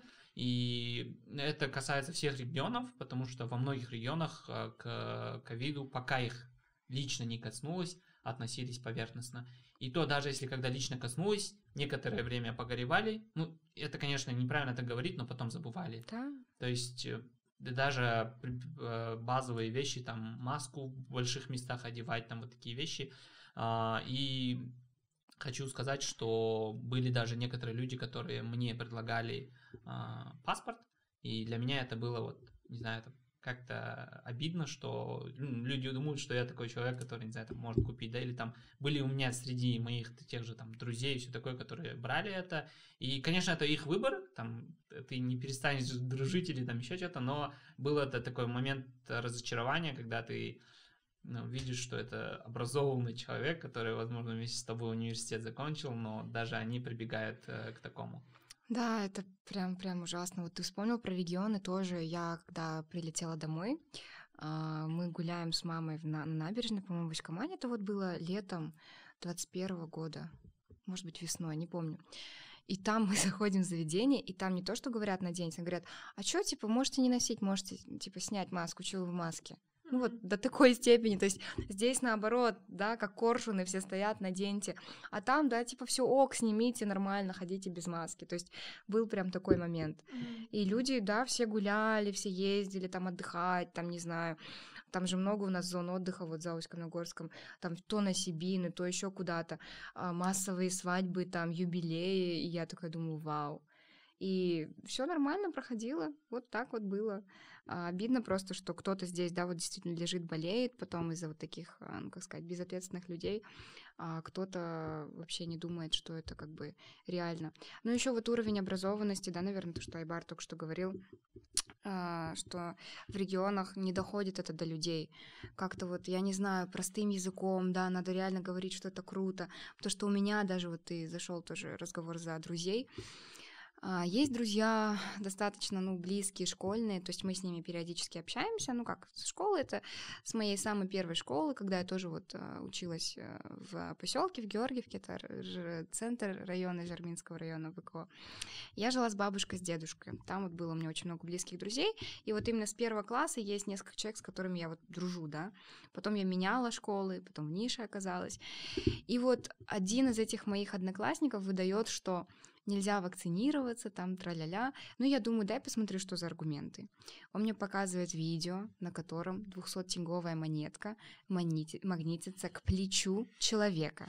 Понимаете? То есть я не вру сейчас, я не вру. Это человек, которого я знаю там с какого 2000, да, там, второго года. Он мне вот это говорит. Э, и я говорю, ну, блин, может быть, это фотошоп, я не знаю, ты не думал об этом? Такой, ну, это мой брат, он не станет врать. Я говорю, ну, блин, может быть, тысяча других причин, да, по которым, или, может быть, как-то смонтировано это. Хорошо, это вот единственный кейс. Он говорит, да, наверное, там сто процентов какие-то чипы, ну, или что-то, что вот заставляет так реагировать организм на вакцину. И не переубедить, то есть там и масонские какие-то аргументы пошли, что есть секретные сообщества. То есть вот от этого надо как-то избавляться, пытаться просвещать людей через простые платформы, вот как медсаппорт. А лучше еще через ТикТок, чтобы в ТикТоке говорили, блин, вакцина это круто, быть учителем это круто. То же самое, например, в моей сфере очень много таких стереотипов, что, ой, ты там в образовании, ты бедный, ты там, значит, ничего не добился, поэтому, ну, действительно, это так. А если говорить, особенно подросткам, вот подростки это хорошо через ТикТок воспринимают. Многие у нас ребята осознаннее намного, чем их родители. То есть они за вакцину, они там за какие-то, ну, такие очень гуманные, правильные вещи, в отличие от их родителей, потому что их сложнее переубедить. У меня даже мама, она вакцинировалась, все нормально верила, уже получила две дозы. Спустя три месяца ей прислали какую-то статью, что там у нее, короче, ломка начнется чуть ли не к вакцине, надо будет каждый там полгода колоться. Я говорю, мам, это что? сообщество, мир, там, совет, любовь какое-то. Ты говоришь, что веришь, это не исследование, ничего. Вот так вот. А, ну, раз мы нашли, раз мы пошли дальше личных, я не знаю, итогов и достижений и так далее, давайте поговорим, вот ты в сфере предпринимательства, образовательного мира и так далее, а, у тебя IT, да? Ну, а, наверное, что было сделано в 2021 году? Э, какие есть там топ-3, наверное, изменений или достижений и так далее? Ну, а, если говорить, ну, то есть э, мы, мы, наверное, с Лаурой даже чем-то в, в одной да, сфере наверное. да, варимся, потому что э, с начала этого года, как я в Астана Хаб, я видел, как там Лаура и вот э, Мирам, э, Акжол, вы все втроем там достигали, там, ну, то есть э, финал Quest Ventures, там еще что-то, да, то есть все это я видел. В целом мы там э, иногда даже в одном районе, да, действительно э, работаем. И, и вот ну, мы вот только что разговаривали, что мы там в течение этого года, кажется, пересекались больше, чем даже в универе.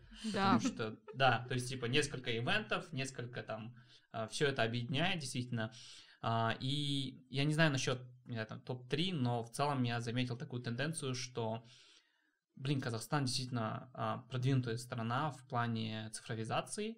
То, что, не знаю, там многие ребята, ну, зависит, конечно, с какой страной сравнивать, знаю, там, с некоторые, некоторые азиатские страны, они, да, то есть это впереди планеты всей, но многие ребята, которые в Европу уезжают, все рассказывают о том, что, блин, как сложно получить банковскую карту или как сложно получить какой-то документ, и мне кажется, вот пандемия очень сказалась на то, что вот этот цифровой Казахстан, он еще дальше э, продвинулся, mm-hmm. и очень легко сейчас все делать. Я помню, вот, ну, я рассказывал, что мы с Игорем продали машину летом. Я помню, а, когда мне сказали, то есть, когда ты новость видишь, что в Казахстане там а, теперь можно через э, Каспий а, продать машину, mm-hmm. ты такой, о, круто. Но когда ты сам реально сталкиваешься с этим, ты действительно понимаешь, насколько это круто. Потому что мне не пришлось ехать куда-либо. Я выложил в крыше, а, не в крыше, а в колеса о продаже машины. Созвонились, он приехал, посмотрел и типа договорились о цене.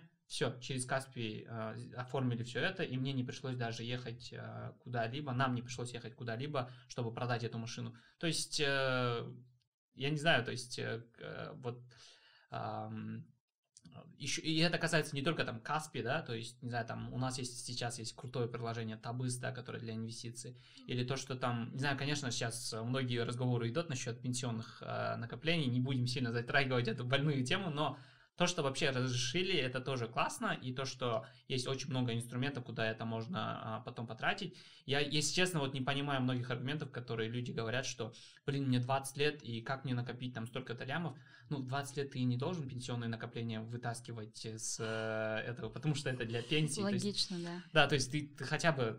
Я понимаю тех людей, которые более 30-40 лет, да, некоторые люди жалуются 20 лет Зачем тебе эти пенсионные накопления 20 лет? Ну, типа, потому что ты, во-первых, ты их не накопил, во-вторых, ты тебе они нужны. Студент еще, да, да или работаешь. Да, тебе они нужны, нужны в будущем.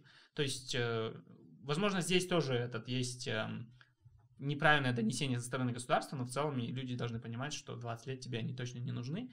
Э, что еще? То есть, очень много цифровых инструментов, и что я заметил, работая уже в Астана что Казахстане действительно легче продвигать многие цифровые а, инструменты.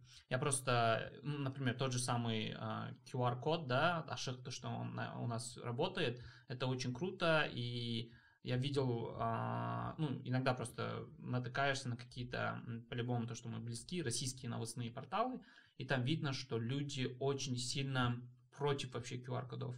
То есть там даже депутаты выступают, что нежели... Не, они дошли до того, что QR-код, QR-коды считают что-то вроде дискриминации а, и все такое, но это, по сути, действительно а, это очень хороший шаг. И то, что в Казахстане, возможно, да, есть какие-то кейсы, где люди это не принимают, не воспринимают всерьез, или там, ну, не хотят этого, но overall картина такая, что он плавно, хорошо идет.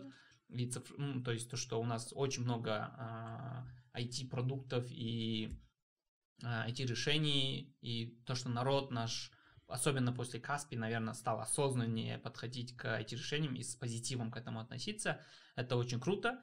И если подводить какие-то итоги именно в сфере IT, там чего-то еще, а, наверное, сказать, что в этом году почти стало нормой слышать новости о том, что какой-то стартап привлек лям долларов.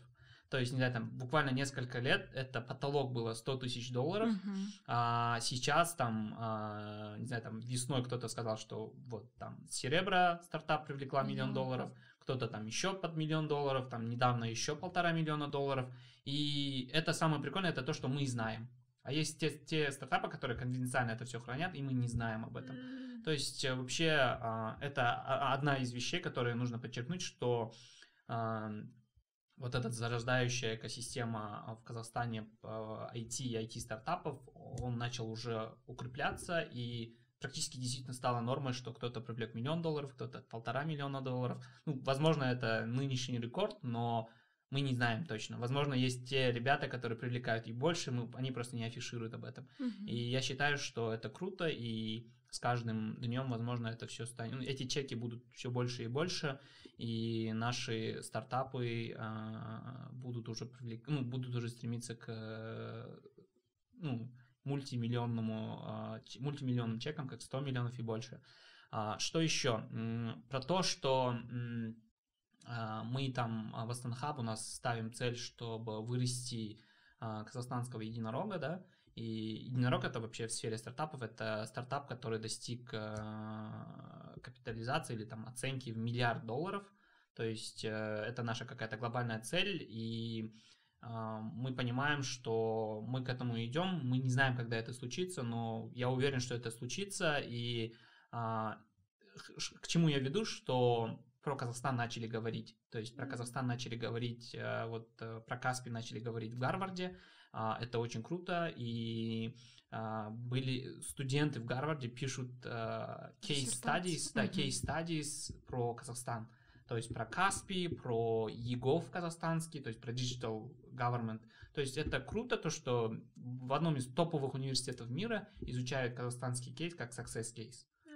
То есть, типа, это крутой результат для Казахстана, мне кажется, и мы, опять же, здесь мы понимаем, что с, этого и вытекает мой третий, наверное, топ э, новости, не знаю, там топ эм, заключение 2021 года, что, возможно, люди до сих пор там говорят, что мы не поняли, что чел капитал это самая на, наша ценность, самая главная наша ценность, но нет, мы вот Каспи или там другие же а, стартапы, другие люди, которые сейчас за рубежом просто бомбят, то есть не то, и это не только а, Россия там или ближнее зарубежье, США, мы очень часто слышим новости о том, что а, казахстанец а, стал кем-то там США, казахстанец стал знаю, там, лучшим в мире, казахстанец стал лучшим в Азии, казахстанец стал лучшим там. То есть э, это все подчеркивает, что, подчеркивает то, что э, вот эти плоды, э, инвестиции в образование, инвестиции это мы сейчас, многие люди умничают и говорят, нужно в капитал э, вкладывать и все такое, но нет, Казахстан начал это уже делать давно, то есть э, те же самые выпускники НИШ, КТЛ, РФМШ, э, все это ну, доказывают. Маша.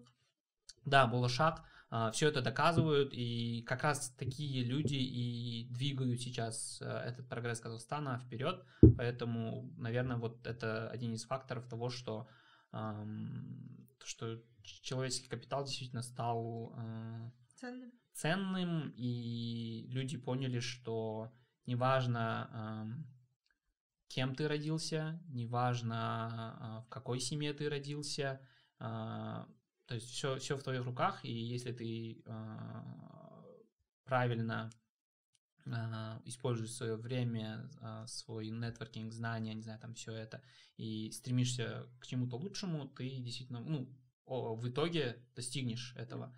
И, ну, то есть это классная, классная новость, не знаю, мне кажется, на 21 год, что сейчас вот такая синергия идет между э, IT, всеми другими сферами. Возможно, некоторые сферы, конечно, эм, это всегда есть room for improvement, есть некоторые сферы, которые очень сильно отстают, но в целом такая картина зарождается, где люди понимают, что они творцы своего, своей судьбы, и, и то есть то, что их выборы влияет на э, их будущее, на будущее страны. Классно. Да, очень классно. Но я соглашусь с большинством вещей, потому что я тоже в этой же каше варюсь вместе с Акбаром. Ой, с Акбаром, извиняюсь. С Айбаром, простите, вырежете это. Мне кажется, это вообще норма. Вообще имя Айбара, то есть не такое популярное, да, и а, меня часто там говорят там Айдар, Акбар, а, и я такой типа Whatever. Типа, Да, whatever. Ну, в общем, что я говорила, да? Соглашусь с тем, что вот э, подметил Айбар, потому что, правда, не знаю, вот в феврале, не поверите, да, но в феврале 21 года я вообще не думала о том, что я буду выступать там, не знаю, представлять Smart Prep в Дубае, что будут интересоваться какие-то иностранные инвестора, что мы вообще получим какие-то инвестиции. А, Мы были тогда в старом офисе маленьком, маленьком, чтобы вы понимали, 60 квадратных метров, 65, наверное. Очень маленький офис. Сейчас у нас офис 250 квадратных метров. То есть даже вот если по этому судить, с февраля до там апреля был такой boost.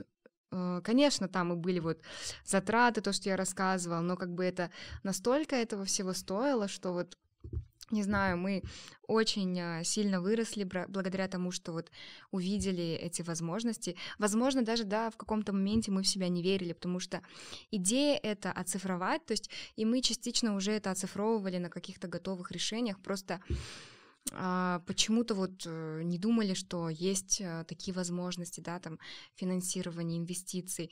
Но когда мы поняли, что они есть, просто вот реально отвисла челюсть. И, как сказала вот Айбар, в Казахстане идеальная площадка, мне кажется, для того, чтобы взращивать стартап или какой-то бизнес, который действительно инновационный. То есть сейчас я говорю а, о бизнесе, который действительно а, продуман, да, и ам, люди, которые его делают, действительно прут, потому что сейчас каждый второй хочет быть бизнесменом, но через месяц он такой, все, я вот минимальные усилия приложил, что-то не то, не пошло, закрывается, да.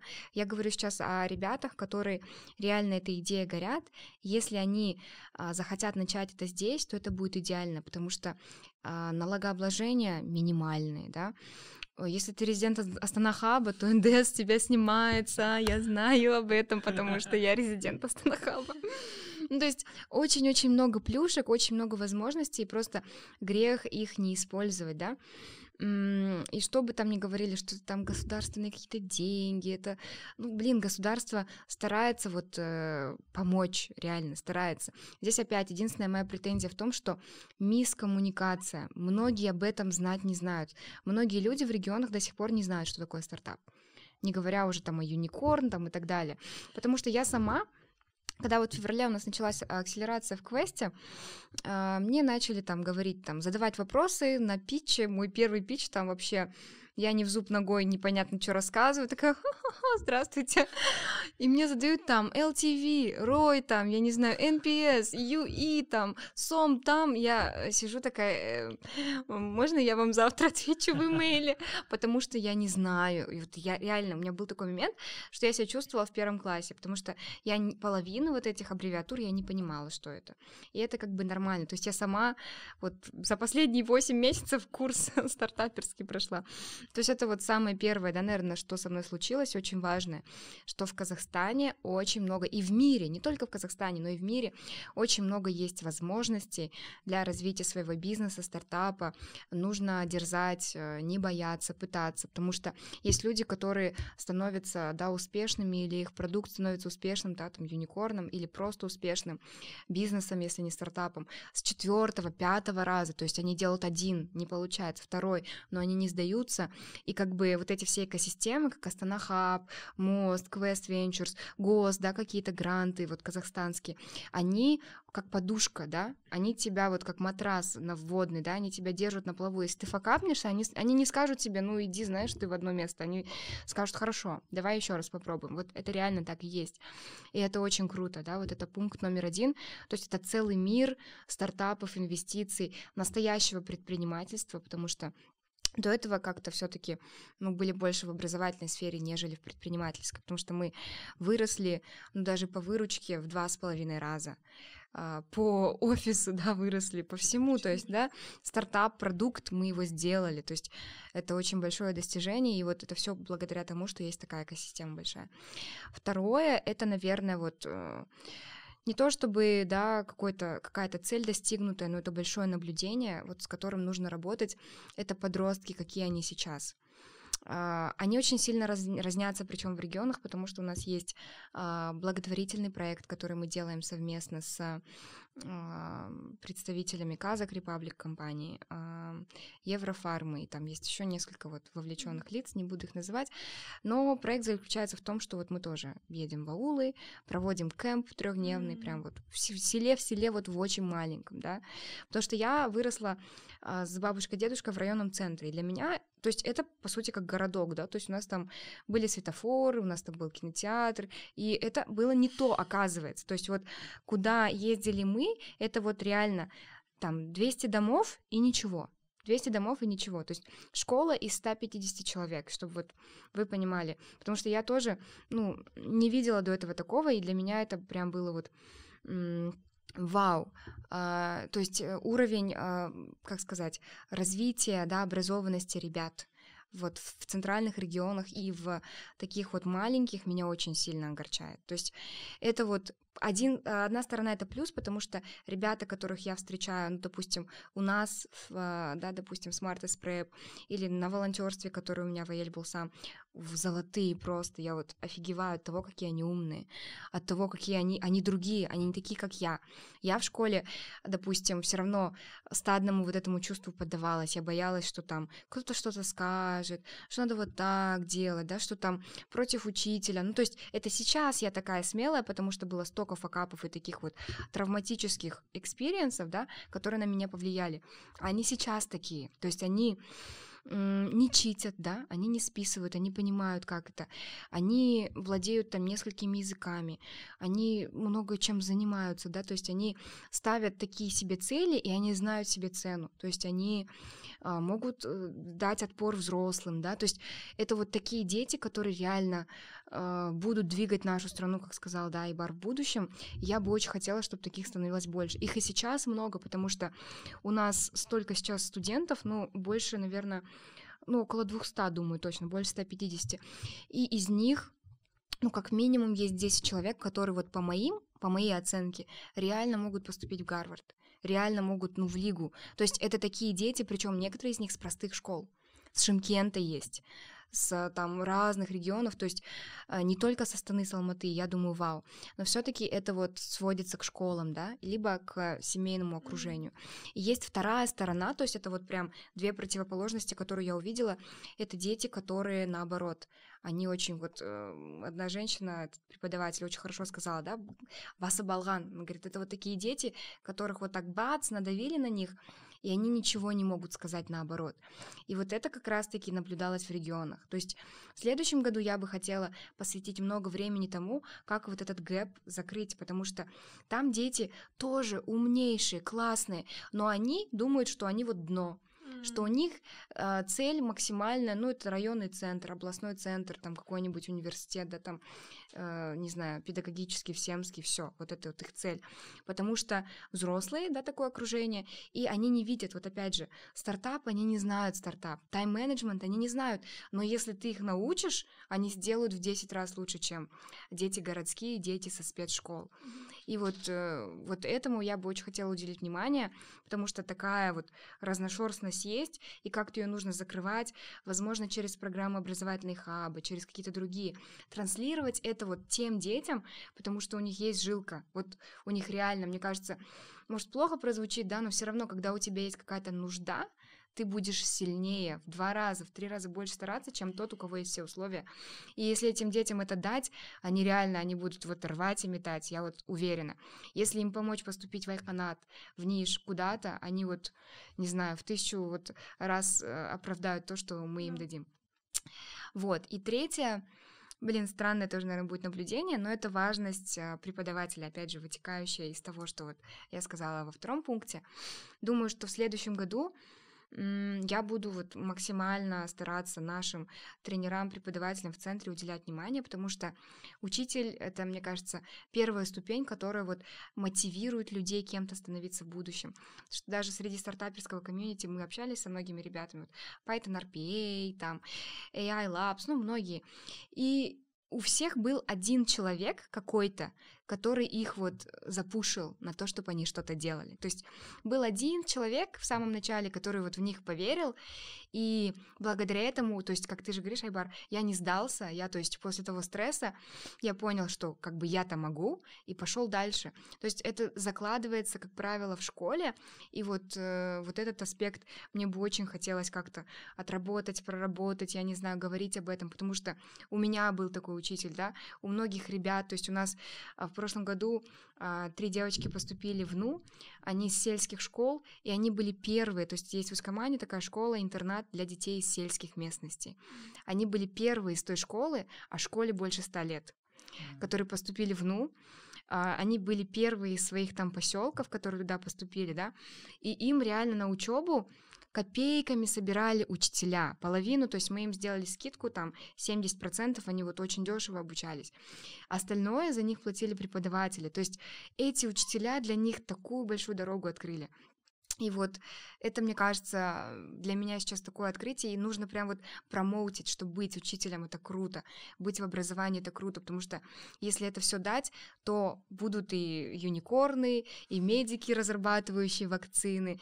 То есть вот этот год для меня вот прям в профплане открыл, наверное, во мне, уже резюмирую, да, вот бизнес-часть, а, вот этот вот гэп среди студентов. То есть я знала, что он есть, но пока ты не поедешь туда, да, вот не, не увидишь, ты не поймешь, насколько сильно. Потому что ты хочешь поиграть, да, с этими там ребятами, хочешь там что-то, они не идут на контакт. Вот у Мирама первый день была депрессия, когда он был в этом ауле, потому что он говорит, я хочу, а они такие, типа, что вообще происходит? Они вот не могут ответить даже, у них спрашиваешь, типа, как дела? Ничего, вот нет никакого ответа. Но на второй-третий день они не хотели, они такие, пожалуйста, останьтесь, давайте вы еще к нам приедете, то есть уже другие mm-hmm. дети. То есть даже за вот эти несколько дней можно их как-то изменить. Ну и вот э, про учителей это вот три такие takeaways. Не буду говорить там про финансы, про личные, потому что это вот глобальные такие цели, которые, мне кажется, очень сильно меня волнуют и многих других людей. Mm.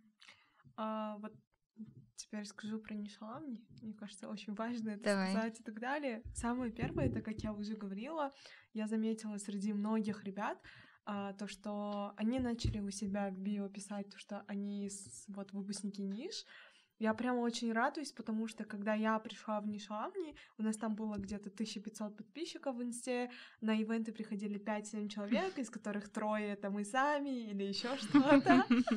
А, и вот ребята, Арман, Миргерт, Дамира, э, сделали очень крутую работу, то, что мы старались все делать, и сейчас там в инсте 12 тысяч подписчиков, у нас есть сайт, где люди регаются на мероприятия, и это все очень круто. А, и то, что люди в Инстаграме пишут, то, что они с ниш, это же, типа, относится к тому, что они э, как Гордятся этим? Гордятся, да, хотят, да, чтобы знали Identify люди. и так далее. И это очень классно.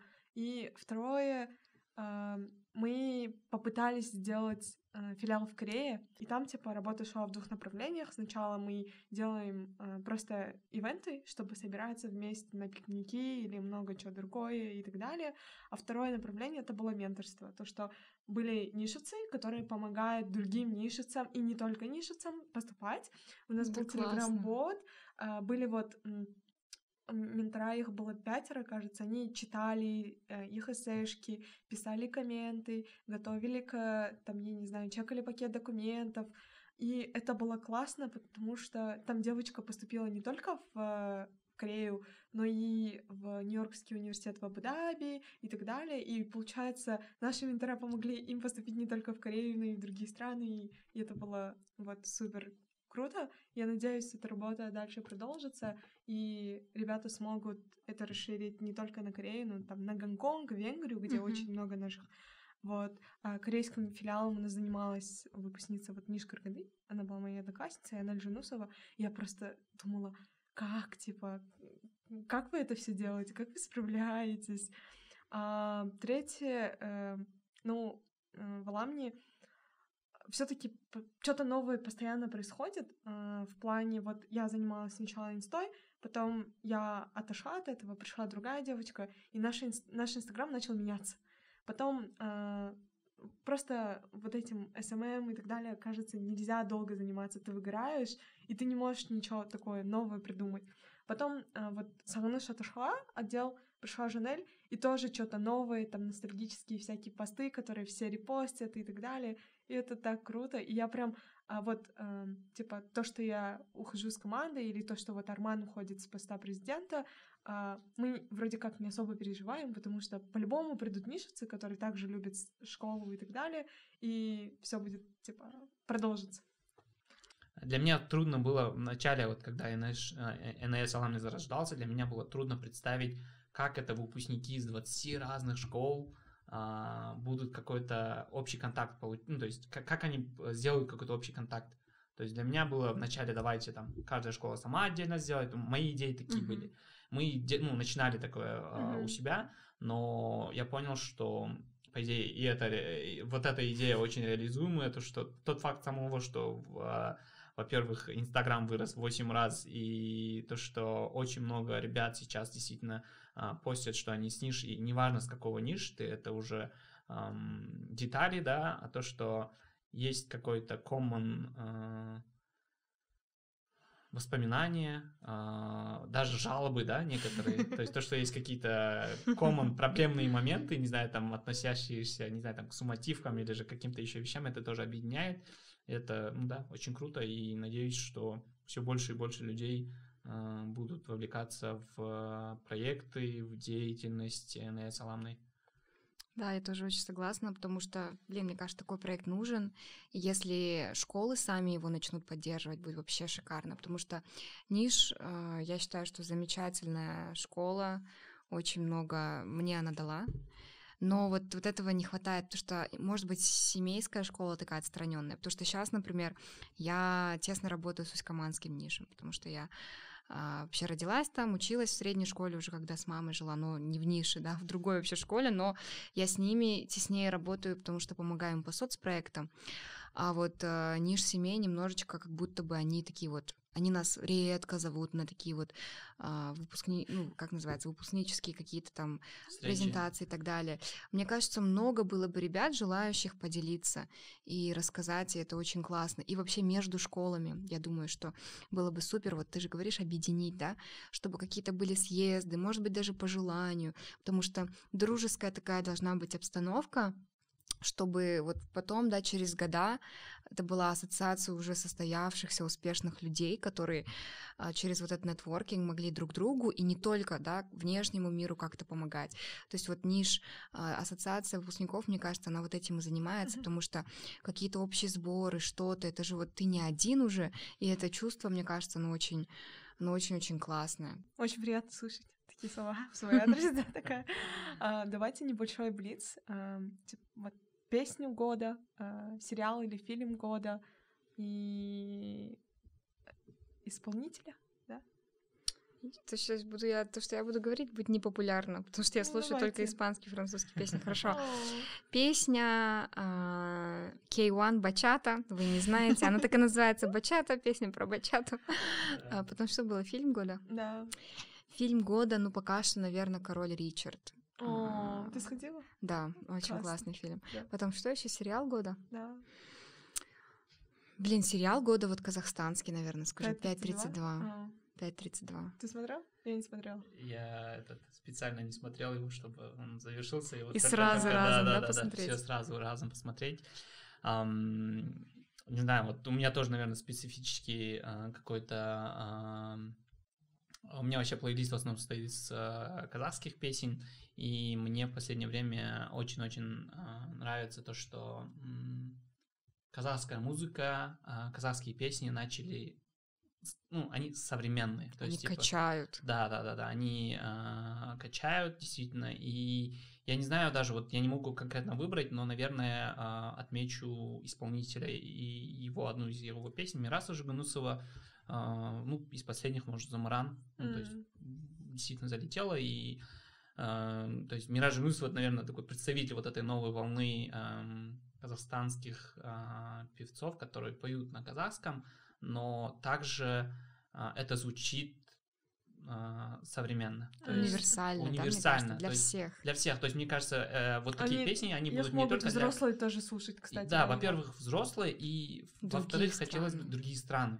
То есть то, что это не только для там, казахов, казахстанцев, то есть это, это универсальная музыка, Мгм. которая может в будущем, не знаю, там, если это все будет развиваться, может, какие кей-поп э, станет э, действительно каким-то мировым достоянием, как бы, Мгм. к- которые сейчас и доказывают, да, там, э, другие, которые уже именитые певцы, которые за рубежом казахстанские. Ам, из фильмов, а, фильмов, фильмов, наверное, я даже не знаю, какой... На паука еще не сходил? Паука еще не сходил. Тоже нет. А, Наверное, вечные. Eternal. Э, Eternals, да, потому что, знаете, я человек, который очень любит историю, мне фильм залетел в плане, что а, фильм показали, то есть в основном марвеловские или там а, голли- голливудские фильмы же, они же а, центром показывают USA всегда, а здесь в этом фильме показали вообще, типа, весь мир, что цивилизации были не только в Мгм. Европе и USA, а то, что по всему миру, и это было круто. А, из сериалов, наверное, блин, наверное, ну, то есть банально, но игра в кальмара. Прикольно. Потому что 5.32 я еще не смотрел, но у меня классные ожидания, и надеюсь, это не оправдается. Ну, про песни тоже, да, добавлю. Мне очень нравится эта песня «Табу» М, Ирины Хайратовны и, как называется Токсамбар. группа? Да, они очень классные, прям вот супер. И на танцах на ТНТ можете посмотреть один выпуск, там а, есть очень крутые танцоры, они танцуют под 5К, Ирину А. Хайратовну. Да, да, я видел. И это прям так круто, вот вообще супер. Просто смотришь такой, думаешь, вау, это там качают, люди смотрят, и они, конечно, не понимают, но они кайфуют просто под эту музыку, вот все, что важно, чтобы на любом языке, в любой стране они просто слушали, пусть они понимают, но им нравится. Да, я, кстати, еще недавно, вот тут, не то чтобы недавно, вот буквально вчера м, прослушал одну песню, а, я, даже вот не знаю, честно, я не, не сильно слежу за молодежь, за новыми трендами, там Аро его зовут, не знаю, Мгм. певца, короче, О, и Ро, да. там было Джерма Джермабер Шоу, короче, Ага. и мне кажется, вот это идеальная песня, которая м, под, под- э, подводит итог не только 21 году, то есть Потому что вот из-за этой пандемии такое ощущение, как будто 20-21 год в- слились в одну, да, Да-да-да. какую-то большую историю, и вот, ну, классная песня, что, которая подводит и тренды, и проблемы, и какие-то классные моменты э, вообще этих двух лет. Ол шерден ғой жаңағы и э, у него такие классные песни на казахском. Можешь прочекать Ну, его другие То есть я, я же говорю, я вчера, вчера впервые его услышал, А. и я понял, что, блин, ну, типа, текст... Просто ару три буквы. аро Аро, Аро, аро, аро. да. И я понял, что, блин, текст прикольный, и, то есть, его не слушаешь просто так, ты должен, ты должен вчитываться в текст, и, ну, это классно, по идее. А, ну, а, мне кажется, вы смотрите ОЮ? Нет. не Да. А, начните OU, смотреть, там такие классные артисты, и можно и новых открыть, и старых, а, там, типа, Орда пели, М. там, вчера вышел выпуск с Хиру и так далее, и вообще очень круто. Вот. Вообще сейчас казахстанские многие YouTube-проекты, это вот то же самое OU Это. Нушника, OU А, Live, это а, Абиш, Абиш кажется, делает, Абиш, да. кажется, Да? делает, да. Я просто, я не ютуберша вообще, вот я реально, я не читаю блогеров, не смотрю YouTube, не знаю почему, вот как-то со школы. У меня нет любимого канала, я захожу на YouTube, если мне надо что-то посмотреть конкретное, М, поэтому я не в теме. Ну вот, можешь чекнуть как-нибудь. Да, Live, круто. или же. Вот под формат подкаста тоже Орта, кажется, они, ну, то есть, типа, некоторые моменты, наверное, очень слишком OU рели- религиозные, да, но в целом, типа... Не, вообще то, что, типа, очень много таких казахстанских YouTube-проектов а, Мгм. развиваются, и это тоже классно, по идее. А, а еще слушайте Орнхана и Али с лейблом Алденсар. Все, все, хорошо. Запомнили. Послушаем молодежь, да? А, Короче, у нас же каждый год, ну, ближе к Новому году нам давали кульки. Я принесла вам тоже подарки. О, О, спасибо. Надеюсь, вы э, покушаете Спасибо. дома, э, от- отвезете Мираму или там Агилим. Или не отвезем. Или нет, да? Ну да, они же не с не Спасибо. отвезите. Спасибо большое. Да, спасибо, что пришли. Было так тепло и так далее. И мне даже не хочется делать монтаж, просто давайте зальем все. Бүгін біз жалпы 2021 жыл туралы сөйлестік. Не өзгерді, қандай жетістіктер болды, қай жерден қате жібердік ә, айтатын нәрсе ешқашан аялдамаңыздар әрқашан алға ұмтылыңыздар мүмкіндіктерді байқап көріңіздер все Ура!